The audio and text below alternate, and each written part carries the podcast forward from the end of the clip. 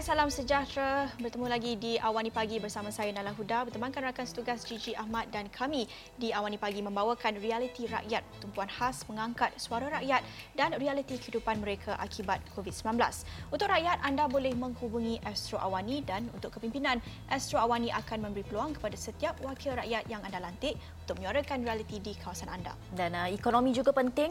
Oleh itu dari sekecil-kecil usahawan mikro sehinggalah perniagaan gedung besar, ini platform untuk anda suarakan isu dan inovasi yang diperlukan. Setiap masalah, segala kegusaran akan kami bawakan di Astro Awani. Segmen Realiti Rakyat hari ini di Awani Pagi bermula sekarang.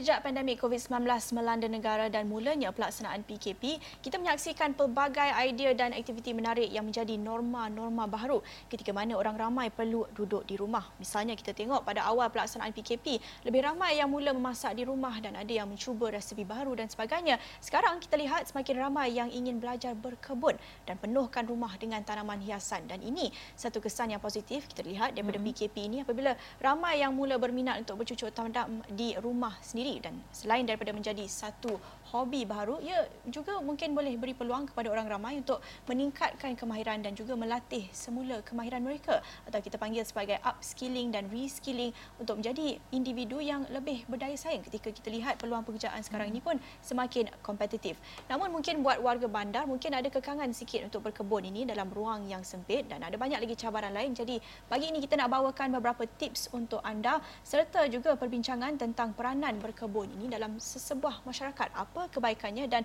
bagaimana ia mungkin boleh bantu dalam keadaan ekonomi yang suram ketika ini. Kita terus bersama pengasas kebunbandar.com Isham Alias dan juga Muhammad Rezal Hasim merupakan penyelia kebun community MPSJ Garnet di Puchong. Selamat pagi semua. Terima kasih bersama kami di Awani Pagi. Selamat pagi. Ya.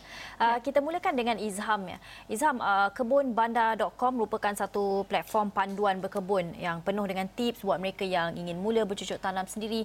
Boleh Izham ceritakan uh, bagaimana mulanya kebunbandar.com ini dan bagaimana minat Izham tu terhadap berkebunnya uh, ter- berkebun ini bermula?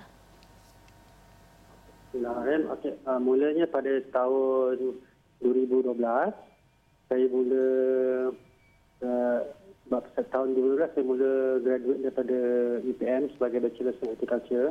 Jadi saya ingin menyumbang kepada masyarakat. Jadi saya tengok, saya cuba Google, tak ada sangat informasi tentang berkebun. Jadi apa yang saya buat, bila saya harapkan orang tulis pasal berkebun, saya suruh tulis berkebun. Jadi saya pun tulis-tulis-tulis sejak 2012. Kemudian saya tubuhkan juga satu Facebook group, Kebun Bandar Jom Tanam Sendiri yang telah ada 400 ribu lebih ahli yang aktif lah jadi uh, dari situ saya dan saya mula menulis uh, artikel berkurang dalam sebulan sekali saya akan tulis artikel baru tentang berkebun. Uh, bagaimana kita dapat berkebun di rumah. Sehinggalah uh, sekarang lah. Jadi berkurang 8 tahun lah setelah saya menulis di Facebook tentang tips-tips berkebun di rumah. Baik, bagaimana Izham melihat kepada minat orang ramai sekarang ini terhadap berkebun sejak PKP, terutamanya buat warga bandar? Adakah Izham melihat ini hanya satu trend yang viral sekarang ataupun satu amalan yang mungkin dapat kekal sebagai satu norma baru? Ya, saya tengok pun memang trend ini memang bertambah. Uh, saya orang yang data saya daripada website saya sendiri sejak masuk ke bulan uh, Mac, April dan sehingga Jun ini, dia meningkat hampir satu kali ganda orang yang melalui website saya. Dan juga ahli dalam uh, uh, Facebook group saya, Kebun Bandar juga sendiri, uh, meningkat juga. Hampir dalam, kalau biasa dalam 500 orang sehari join, dia meningkat sehingga 1,000 hingga 2,000 orang sehari join. Dan juga ramai yang share dalam uh, grup Kebun Bandar saya sendiri tu, yang mereka banyak mendapat hasil sepanjang PKP dan mereka mula sedar yang mereka sendiri boleh berkebun tak kisah di mana pun. Sama ada berkebun secara hidroponik atau uh, di bandar memang ada tempat mereka berkebun dalam pasu. Dan uh, ini sendiri akan menimbulkan satu bila mereka berjaya jadi mereka akan insyaAllah saya rasa memang saya yakin akan jadi satu new, apa, new norm lah norma baru untuk uh, rakyat Malaysia mula berkebun. Hmm. Bagi Bagi Rezal pula ya, Rezal mengusahakan kebun komuniti MPSJ. Mungkin boleh ceritakan tentang uh, secara asasnya apa itu kebun komuniti MPSJ ni yang telah diusahakan sejak 2013 dan bagaimana uh, Rizal sendiri uh, mula belajar bercucuk tanam, mencari, adakah sukar untuk mencari tanah pertanian itu? Okey, uh, untuk di bandar ni memang sukar. Dan kita kena tengok kawasan-kawasan lapang dan bertanya pada PBT kadang sekarang ini sangat sesuai itu untuk kita bercucuk tanam. Sebab asas dia kita akan kembali ke, ke, ke bidang pertanian untuk makanan. Uh, kebun ni asalnya saya suka-suka je. Suka-suka je. Akhirnya uh, 2012, 10, 11, 12 lah. Uh, saya dapat cadangan pada saya dulu. Ahli majlis PSJ uh, mulanya ditolak. Akhirnya 2013 tertubuh kebun ganet. Sebab masa itu uh, negeri Selangor pertandingan bersih bertemakan kejiranan hijau. Uh, masa itulah mulanya asalnya itu. Reza kongsikan juga di kebun komuniti ini siapa yang terlibat, apa yang dibuat dengan hasil tanaman dan sebagainya. Uh, boleh ceritakan proses uh, penanaman dan juga um, proses uh, menjual hasil ataupun berkongsikan dengan mereka yang terlibat bagaimana? Okey, uh, asalnya kebun ni saya suka. As, eh, maklumlah penduduk, penduduk di area flat ni. Eh, ini kau sampai dan kawasan lapang ni kawasan MPSC penduduk pun kadang-kadang jiran pula pun kenal. Alhamdulillah dengan terkuburnya kebun kami boleh bergaul, bermesra dan hasil kebun pula kita berkongsi-kongsi. Padahal memang tak ada niat pun nak jual berbual lah. Tapi akhirnya, akhir-akhir ni lah. Memang uh, kita pun dah cuba, memang mendatangkan hasil. Pernah sekali uh, kita orang saya lah tembak dalam grup-grup kawan-kawan kata saya ada sayur siapa nak sayur datang?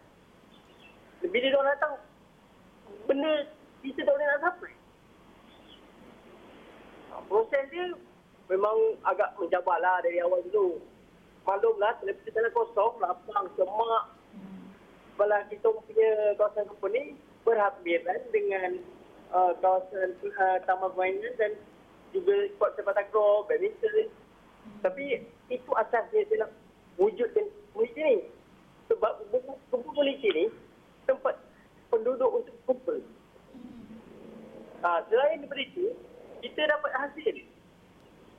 Agak keterlaluan lah kalau saya kata hasil tu dalam satu keluarga boleh makan RM50 seminggu. Hmm. Tapi itulah, macam sekarang ni, berkenaan uh, COVID ni kan, sejak PKP ber, bermula, kan kita nak pergi pasar nak kena beratus. Hmm. Kalau kata ada, ada masalah, sofa ni adalah sikit. Ya. Kalau kita nak sayur, kita turun kebun je. Ambil. Alhamdulillah. Hmm. Ya. Ya. Yeah, uh, Izham, kalau kita lihat banyak kebaikannya daripada apa yang diusahakan uh, Cik Rizal membuat kebun komuniti itu. Tapi kita uh, untuk Izham sendiri banyak memberi tips uh, bagaimana untuk menanam di rumah. Uh, kita melihat ramai juga masyarakat yang duduk di rumah uh, apa ni apartmen macam tu uh, tanah pun tidak cukup. Uh, apa mungkin uh, nasihat ataupun tips uh, Izham sendiri dalam nak memulakan uh, penanaman di rumah uh, flat dan rumah pangsa ni? Okay, uh, uh, nasihat saya kalau siapa yang di dulu di tempat yang kata mulakan dengan apa yang ada kenal dulu lah. Yang lebih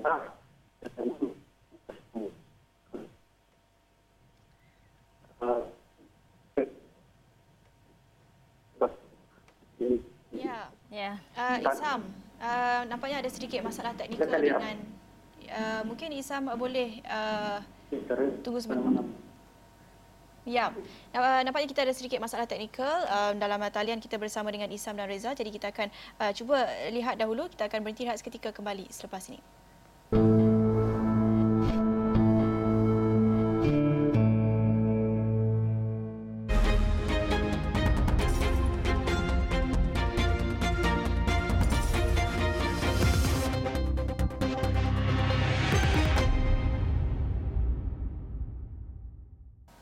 Bertemu kembali di Awani Pagi dalam segmen Realiti Rakyat. Masih membincangkan tentang aktiviti berkebun dalam bandar terutamanya. Dan kita lihat bagaimana selain daripada menjadi satu hobi ia juga mungkin boleh mendatangkan kebaikan dari sudut ekonomi. Dan kita uh, tadi bercakap bersama Isham dan Rezal dan kita nak dengarkan dari Rezal uh, boleh kongsikan tentang uh, kebun komuniti yang diusahakan di Puchong ini.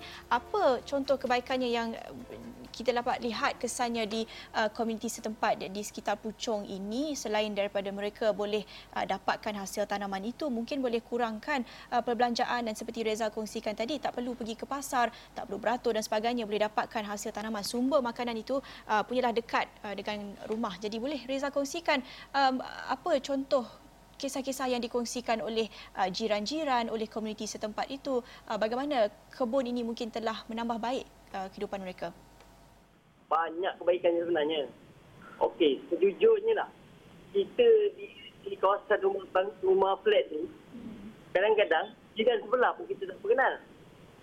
Alhamdulillah, bila tertumpuhnya kebun ni, kita dapat bergaul, dapat kenal orang. Kita senang nak berhubung. Ha, jadi, saya cuba jadikan uh, kebun ni sebagai satu tempat untuk uh, komuniti flat ni berkumpul. Itu kebaikan salah satu kebaikan ni lah. Ha, kalau kata katalah uh, ada masalah, uh, dia orang tak tahu. Ada orang kata pun macam biasanya Allah setiap pagi dari Isnin sampai Ahad ada je orang penting ada aja rumah yang join kebun ni. Memang ada. Uh, jadi dia, orang boleh tanya ada masalah apa pun kita boleh jadikan satu tempat perjumpaan antara antara komuniti. Antara yang yang, yang baiknya lah. Uh, ya. Yeah. Cik Rizal, kalau kita lihat uh, untuk memulakan sesuatu aktiviti pertanian itu memerlukan modal dan juga uh, pengetahuan yang tinggi. Uh, bagaimana dari segi perkara itu? Bagaimana Cik Rizal menanganinya? Adakah modal tu sangat tinggi untuk memulakan sebuah aktiviti pertanian? Kita tahu nak membeli uh, tanah kokopit, nak beli bajanya, campuran baja itu semua dan juga uh, kelas-kelas uh, perlu dihadiri juga untuk memulakan aktiviti pertanian ini. Adakah Cik Rizal melalui perkara yang sama? Sejujurnya lah saya saya ni asalnya anak nelayan. Kawan-kawan eh macam mana kau boleh buat kebun? Kau tak pernah pencengkul pun. Tapi Alhamdulillah bila saya nak bagi idea ni uh, pihak Jabatan Landscape di MPSA juga Jabatan Pertanian ah, senang oh, membantu saya memberi pelajaran uh, kita sampai ada kursus di, di tapak kebun ni buat baju organik, uh, uh, racun organik. Okey, saya boleh saya cerita lagi. Uh, kebun ni saya boleh garanti 100% kita tak guna baju, tak guna racun serangga. Itu the best dia lah. Uh, lagi satu best pucung ni, ni uh, kebun ni anak saya tak makan tak makan sangat sayur. Sebab dia kata ah, tak best lah ya baik sayur yang kita beli kat pasar dengan kita tanam sendiri sebenarnya berbeza. Sayur sawi, sawi contohnya, kita beli kat pasar akan rasa ada sikit pahit. Tapi di kebun tak ada. Yang kita tanam sendiri tak ada. That is the best. Itulah yang terbaik menarik uh, perkongsian Encik Rizal. Bukan saja uh, boleh mengeratkan hubungan dalam kalangan komuniti itu tetapi boleh menyelesaikan juga masalah anak-anak yang tak boleh makan sayur ni rasa pahit. Mungkin kalau tanam tanaman sendiri itu mungkin lagi sedap sayur itu. Dan uh, Encik Rizal ni mungkin boleh jadi inspirasi kepada orang ramai ketika mana uh, keadaan ekonomi yang menggusarkan sekarang ini um, banyak peluang yang perlu direbutkan untuk mencari pembaharuan uh, dari segi uh, punca pendapatan dan sebagainya. Dan uh, nak tanya kepada Encik Isham melihat kepada uh, aktiviti berkebun ini yang boleh jadi satu uh, projek besar-besaran seperti yang diusahakan Cik Rezal uh, dari sudut ekonomi kalau kita lihat adakah ia boleh menjadi um, ataupun uh, mencipta peluang pekerjaan untuk orang ramai terutamanya ketika PKP ini? Uh, bagaimana Encik Isham lihat apa contoh idea uh, peluang pekerjaan untuk mengusahakan pendapatan uh, dari berkebun ini? Ya, antara usahanya adalah saya, saya yakinlah yang berkebun ini memang mampu memberi satu pendapatan tambahan lah. Biasanya kalau satu pokok cili, kita taklah makan uh, lima apa sekali kuih 200-300 gram. Kita makan dalam 100 gram. So akan ada lebihan dalam 200 gram. Yang tu kita boleh uh, jual pada jiran-jiran. Boleh sawi. Kalau sawi kita hari kita makan satu dua sawi saja. Tapi kita tanam lepas tu kita boleh sampai lima enam sawi yang jadi di situ dia akan menjadi satu lebihan uh, sayur akan jadi boleh jual sendirian. Jadi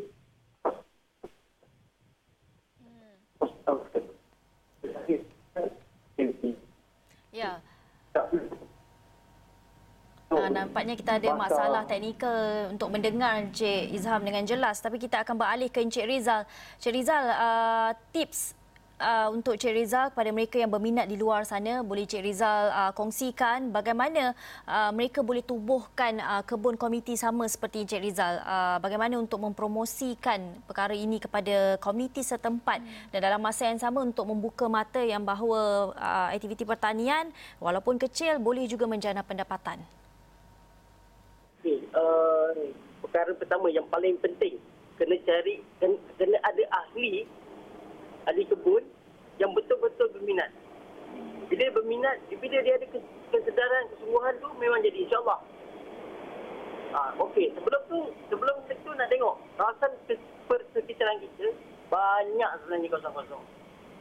Kita gaji-gaji lah pergi pergi PBT. Tanya ruang, okey, kawasan lapang MPAJ ataupun mana-mana PBT ada kosong tak? Boleh tak kita nak buat ni, kita buat ni? Sebenarnya kita cuma perlu ke MPSJ ataupun pejabat tanah. Tanya, minta, insya-Allah. Lepas tu dapat ahli. Uh, Okey, saya cerita sikit lah. Masa saya mula-mula sekali mengasaskan kebun ni, ahli saya 15 orang. Itulah satu, salah satu syarat yang MPSJ bagi kat saya. Jadi saya kena cari 15 orang untuk buat ni. Okey, bila dapat 15 orang, barulah saya jalan. Sampai satu tahap, ahli saya ada dalam 70 orang. Sampai pada masa tahap. Tapi, biasalah kalau dah terlalu ramai ni, dia macam-macam ni. Tapi kita buat satu konsep open. You nak, you follow. Tak nak, tak apa. Dan sekarang, Alhamdulillah kami ada dalam 21 orang. Ha, begitulah daripada kita orang share. Modal kita bermula, uh, MPSD bagi tapak, bagi tanah, bagi benih, apa semua. Kita orang usahakan. Sampai sampailah saya pernah cuba uh, kita orang tanam hasil labu, roller, labu air, mendapat hasil. Seperti situlah kita orang rolling, rolling everything. Alhamdulillah, sekarang kebun, Alhamdulillah. Ya, Cik Rizal, ha. uh, kalau Cik Rizal kongsikan tadi uh, untuk memulakan aktiviti itu pergi ke pejabat tanah, ke Jabatan Pertanian, uh, ada kriteria tertentu tak yang diperlukan oleh Jabatan Pertanian atau pejabat tanah sendiri untuk kita ni sebagai individu uh, datang uh, mencari tanah untuk pertanian, adakah dia perlukan syarat-syarat tertentu? Okey, uh, saya pada asalnya bekerjasama dengan BSA, kita ni kena kena kita ni kena pergi BSA tanya ada tak ada tak uh, ada tanah yang yang boleh diberi untuk macam ni macam ni? Macam sekarang ni PJ rasanya ada program bagi yang kawasan-kawasan penampan air kan? Penampan tu oh, kita boleh apply. Uh, tanya datang discuss apa semua tengok macam mana ada program elok. Tapi sebenarnya saya mencadangkan betul lah. Setiap kawasan lapang daripada tepian lapang tepian lapang satu, bersemak pula. Lepas tu ada pula yang berkaitan dengan taman permainan kanak-kanak. Hmm. Cuba kita usahakan. Datang ke MPSJ, kita tanya. InsyaAllah, kalau betul caranya, SPJ tak ada masalah. SPJ akan bantu dengan pejabat tanah, tengok okey, macam ni macam mana tu buat. Macam ni buat. Okey, jalan. Hmm. Memang baik benda ni. Pada saya, kalau keadaan sekarang lah, contoh masa COVID ni kan, banyak masalah untuk orang nak suruh tak berani. Kita, okey, kita tempat kebun, okey. Kita, uh, walaupun kita dalam kawasan MPSD, kita uh, masa PKP kedua, kebun terbiak, kesian kebun. Semak. Tapi Alhamdulillah, kita buat surat, dekat PSD, dekat polis, kita nak minta kebenaran, turun kebun, nak bersihkan kebun. Tapi kita mesti jaga SOP jarak penjarakan ni lah kan kebun mana tu apa apa kan. Uh, masa tu sekarang ni alhamdulillah dalam PKP ni pun tak ada masalah sebenarnya kita tak setuju. Dan kalau kalau ada modal sekali pun kan, kita boleh adakan kolab. Kita boleh beli ikan. Kalau ada kawasan space, kita buat kolab. Kami kat sini Alhamdulillah tapi dia lah tak mampu lah nak nak nak buat kolab dia punya modal besar. Ha, Macam untuk untuk macam sekarang, untuk masa depan, dan kepala saya dah fikir dah untuk buat sesuatu. Tapi eh, kami itulah saya nak minta MPSJ bantu dapatkan bekalan elektrik sebab masa sekarang pun uh, kita dah berusahakan. Kita orang uh, tanam uh, about uh, lebih kurang 300 beg. Uh, apa ni dalam bag yang TV kita usaha manual. Alhamdulillah hasilnya memang ada daripada mula kita kita usahakan uh, dalam bulan tahun lepas lah sampai sekarang setiap uh, dua hari tiga hari kita kolek hasil ada je kilo kilo setengah dua kilo itu tanpa elektrik insyaAllah sebab uh, ada ahli kita orang yang agak memang pandai tentang pokok. Saya banyak belajar dengan dia. Baik, kita nak dengarkan daripada Encik Izham pula. Tadi kita dah dengarkan daripada Encik Rizal uh, banyak kebaikan yang mengusahakan kebun komuniti ini tetapi secara persendirian pula uh, dalam tinjauan Encik Izham sendiri menjalankan kebunbandar.com ini apa uh, cabaran-cabaran utama yang dihadapi mereka yang baru saja bermula untuk berkebun ini terutamanya di bandar dan apa tips-tips utama Encik Izham buat mereka? Saya banyak mendengar PM lah tanya orang cara berkebun. Cara saya paling senang beli pasu, beli tanah, masih biji benih, siram dua tiga hari sembuh. Ha, itu itu lebih elok lah untuk kita. Maksud saya kita mula berkebun dulu. Mula dengan apa-apa saja yang ada di di apa di, di kedai lah. Uh, dia tak ada kos yang banyak pun. Lepas tu bila daripada sebab pendapat saya lah, mula dulu jangan jangan terlalu banyak fikir. Sebab saya ada uh, saya pernah terima satu mesej dia tanya macam-macam macam tapi dua bulan kemudian saya tanya dah buat ke? Belum lagi. So in end saya kata mula je dulu. Lepas tu uh, barulah kita belajar di situ oh, kenapa dia mati ya, pokok mati? Uh, mungkin salah baja uh, dan memang dekat website saya memang saya dah terang semua dari awal sampai habis. Kalau terjadi, okay, rujuk balik kenapa. Oh, rupanya terlepas pandang beberapa perkara. Ha, sebab tu saya saya akan memang tekankan mula je dulu. Beli ya biji benih kat kedai RM2 itu murah dalam RM10 je kos. Di situ akan belajar uh, mula belajarlah. Ha, gagal ke berjaya ke situ kita akan tahu. Betul. Perbincangan yang sangat menarik pagi ini dan kita uh, berterima kasih kepada pengasas kebunbandar.com Izam Alias dan juga Muhammad Rezal Hasim merupakan penyelia kebun komuniti MPSJ Garnet di Puchong. Uh, masing-masing berkongsikan tips nasihat untuk mengusahakan uh, kebun anda sendiri di bandar walaupun hmm. ada kekangan ada cabarannya tetapi ada jalan di situ dan anda boleh lihat di kebunbandar.com untuk tips bagaimana untuk memulakan uh, inisiatif uh, bercucuk tanam di bandar hmm. ini. Yang pastinya banyak kebaikannya kalau kita berbakti dengan dengan tanah. Dan macam hmm. Encik Izham katakan tadi mulakan saja dahulu di rumah pangsa puri anda. Ha, kalau anda tak mulakan anda tidak tahu apa masalah mungkin apa uh, perkara yang perlu anda tahu hmm. di sebalik berkebun dan bercucuk tanam ini. Dan saya kira itu sahaja perbincangan kita untuk segmen realiti rakyat ini. Terima kasih kerana menonton. Saya Jija Ahmad. Dan saya Nalauda. Kita jumpa lagi. Bye